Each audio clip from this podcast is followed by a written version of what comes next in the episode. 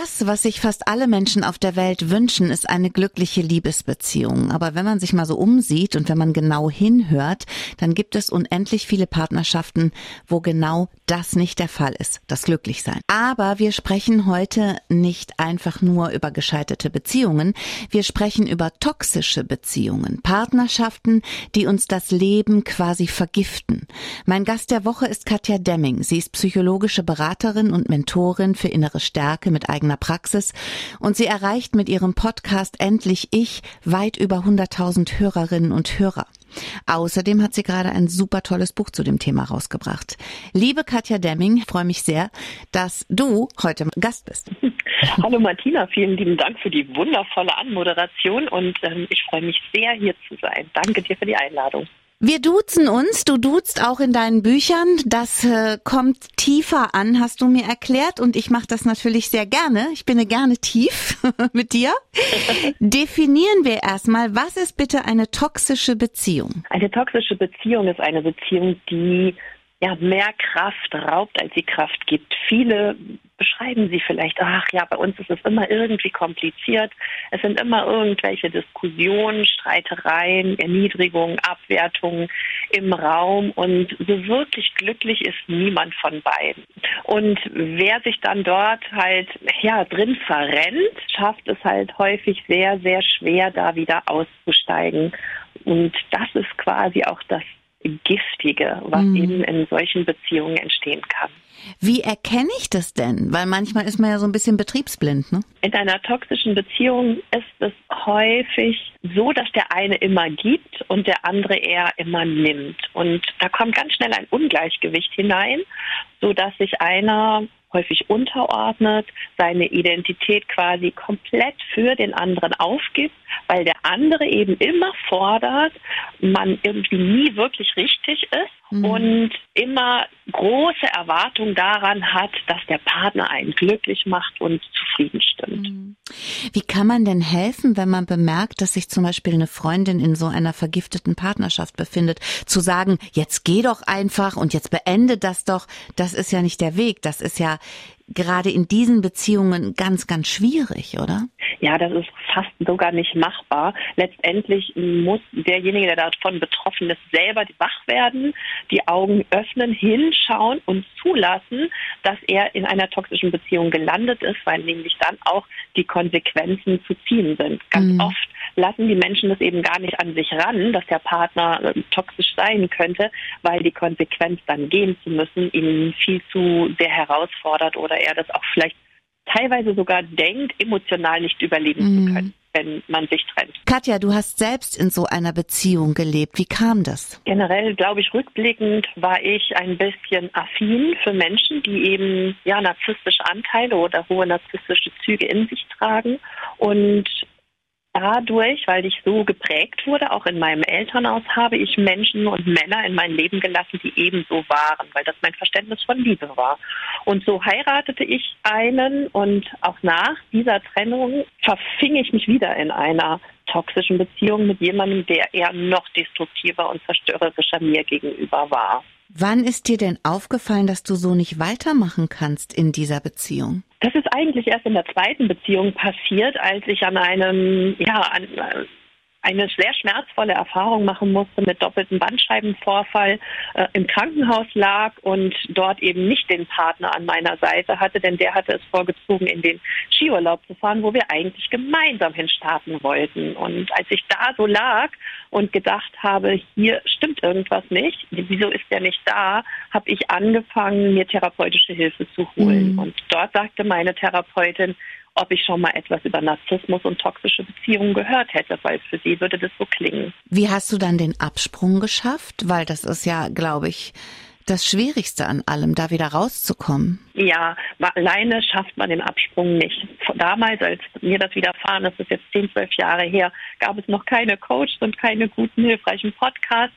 Ich bin damals klassisch in, in eine ähm, Verhaltenstherapie gegangen und habe dort diese ganzen Wunden aus Kindheit und auch aus Beziehungen aufgearbeitet und ja, immer mehr zu mir gefunden und mir erlaubt, ich zu sein, um dann quasi auf diesem Weg und nach dieser Reise zu wissen, was Liebe wirklich bedeutet. Alles um uns herum wird zunehmend narzisstischer. Der Selfie-Wahn, Facebook und Co. Jeder zeigt, was er hat und wahre Gefühle werden oft geschickt verborgen.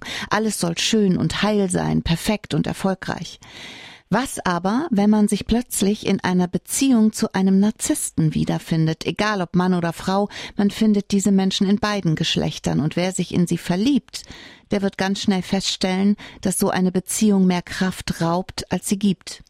Genau über solche toxischen Beziehungen spreche ich heute mit Katja Demming. Sie ist psychologische Beraterin und Mentorin für innere Stärke mit eigener Praxis und sie erreicht bei ihrem Podcast Endlich Ich weit über 300.000 Hörerinnen und Hörer. Katja, woran erkennt man einen Narzissten? Ein Narzisst ist der Nabel der Welt. Also alles, was er macht, geht immer nur darauf zurück, dass es ihm gut geht und dass es für seine Belange dienlich ist. Er hat sehr, sehr wenig Einfühlungsvermögen, also ist nicht empathisch.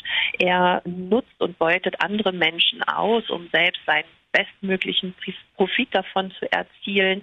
Er versucht, ähm, Menschen abzuwerben, zu kritisieren, um sich selber besser zu fühlen. Er manipuliert die Menschen und ja, versucht sie alle gefügig zu machen. Mhm. Gleichzeitig ist er aber auch ein super strahlender ähm, Mensch, der Menschen begeistern kann, für sich gewinnen kann, dass ihn viele Menschen bewundern und ihm folgen. Und das ist genau das, was er möchte. Aber er hat zwei Gesichter. Warum kann man aus so einer Beziehung zu einem solchen Narzissten nicht so einfach aussteigen? Warum kann man nicht sagen, ich beende das jetzt? Weil manchmal hat man ja den Eindruck, und das habe ich auch in deinem Buch gelesen, dass diese Narzissten dann erst recht zu Höchstformen auflaufen.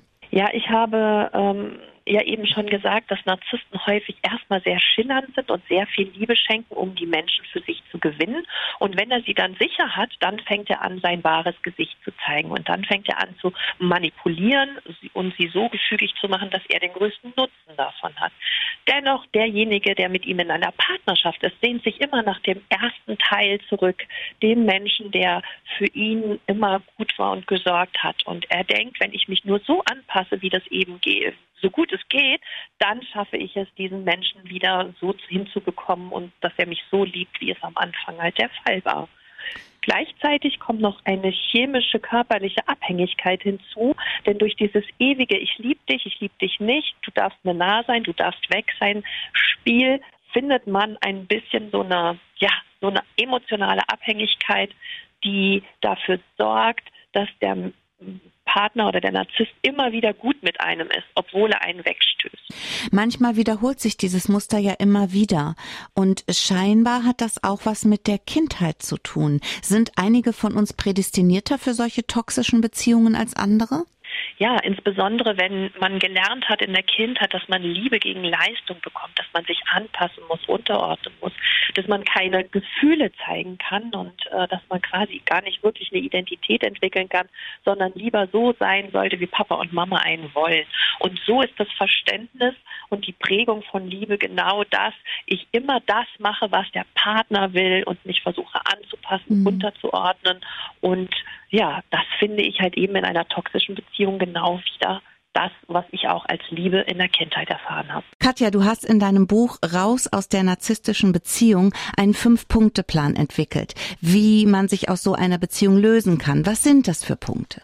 Der erste Punkt ist das Wissen, dass es sich darum handelt und ähm, ja, wie Narzissten sind und wie man selber tickt.